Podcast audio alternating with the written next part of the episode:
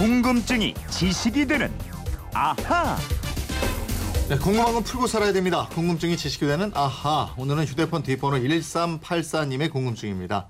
지정 차로에 대해서 궁금한 것이 있습니다. 버스 전용 차로가 있을 때는 지정 차로가 어떻게 적용되고 버스 전용 차로가 적용 안 되는 평일에는 어떻게 되는지 알고 싶습니다.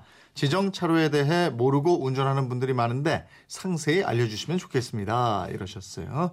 네, 궁금증 해소 전용 차로 같은 김초롱 아나운서와 해결해 보겠습니다. 어서 오세요. 네, 안녕하세요. 김천홍 씨는 운전할 때 차로 유지하고 그대로 예. 가요? 아니면은 잘 빠지는 쪽으로 이렇게 자주 차로 바꾸고 이래요? 좀 급할 때는 아무래도 차선을 바꿔서 음. 슝슝슝 가게 되더라고요. 근데 그게 결국 목표 지점에 가보면 뭐 같아요. 좀 빠르긴 빨라요. 한 5분 정도 빨리. 아, 5분.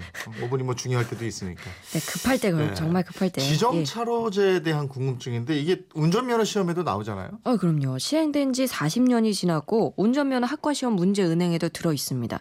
하지만 모르는 운 전자들이 굉장히 많고 지정 차로제 단속을 강화한다는 소식이 나올 때마다 논란이 많이 일고 있죠. 음, 이번 기회에 이거 제대로 알고 가죠. 지정 차로제가 뭔가 이것부터 가죠. 예. 도로교통법에 나와 있는데요.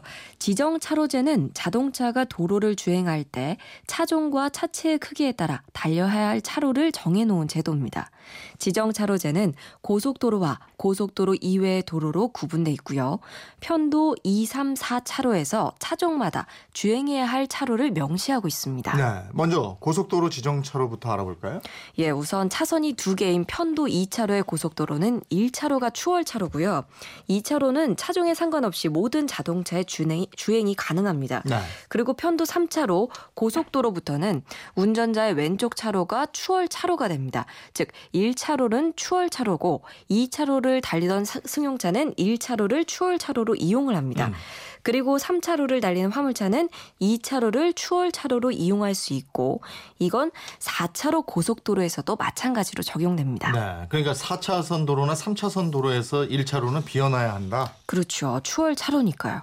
추월하려는 차가 언제든지 들어갔다가 나올 수 있도록 네. 비워놓는 차로가 되는 겁니다. 음. 3차로 도로에서 2차로는 승용차나 승합차가 달리는 차로고요. 3차로는 화물차, 특수 자동차 및 건설기계 등 이 속도를 내기 힘든 자동차가 달려야 합니다. 네. 4차로 고속도로에서는 2차로는 승용차랑 소형 승합 자동차가 또 3차로는 대형 승합차 1.5톤 이하 화물 자동차 4차로는 1.5톤을 초과하는 화물 자동차랑 건설기계 주행 차로로 지정돼 있습니다. 음, 이분 질문처럼 만약에 버스 전용 차로제가 시행되고 있을 때 이때는 어떻게 하는가? 1차로로 버스하고 사람 많이 태운 승합차만 달리잖아요. 예. 이때는 어떻게 하나요? 그때는 2차로가 추월 차로가 되는 거예요. 예. 그러니까 버스 전용 차로는 아예 없는 차로라고 생각하시고요. 네.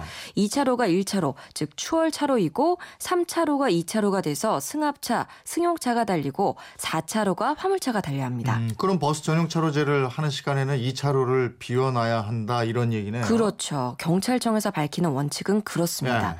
만약 단속을 하면 단속될 수 있는 건데요. 네. 그렇지만 현실적으로는 그렇게 되기 어려울 것 같습니다. 글쎄, 뭐 그렇기는 한데 하여간 원칙은 알아두시는 게 좋겠네요. 그렇죠. 고속도로 차선을 알아봤고 고속도로 아닌 곳은 지정 차로 제가 그럼 어떻게 돼 있어요? 만약에 4차로 도로라면 1, 2차선으로 승용차와 중소형 승합 자동차, 3차로는 대형 승합 자동차와 1.5톤 이하 화물 자동차, 4차로는 1.5톤 초과 화물 자동차, 특수 자동차, 이륜 자동차, 자전거 등이 주행하게 돼 있습니다. 만약에 1차로에서 버스 전용 차선이 운행된다면 그 우측 차로, 즉 원래 2차로가 1차로가 되는 셈입니다. 네. 만약에 버스 전용 차선이 중앙이 아니고 맨 우측 차선에서 운영이 된다면 그 왼쪽 차선을 3차선이나 2차선 같은 맨 하위 차선으로 생각하시면 됩니다. 네. 고속도로든 아닌 도로든 이 지정 차로제를 위반하면 범칙금이 있잖아요. 당연히 있죠. 단속이 되면 기본적으로 벌점 10점이 부과되고요. 4톤 이하 승용차는 4만 원, 승합차와 4톤 이상 대형차는 범칙금 5만 원이 부과됩니다. 네. 자, 그럼 이번에는 버스 전용 차로제 얘기를 좀 하- 한번 해보겠는데 관광 버스도 시내 버스 전용 차로로 달릴 수가 있어요?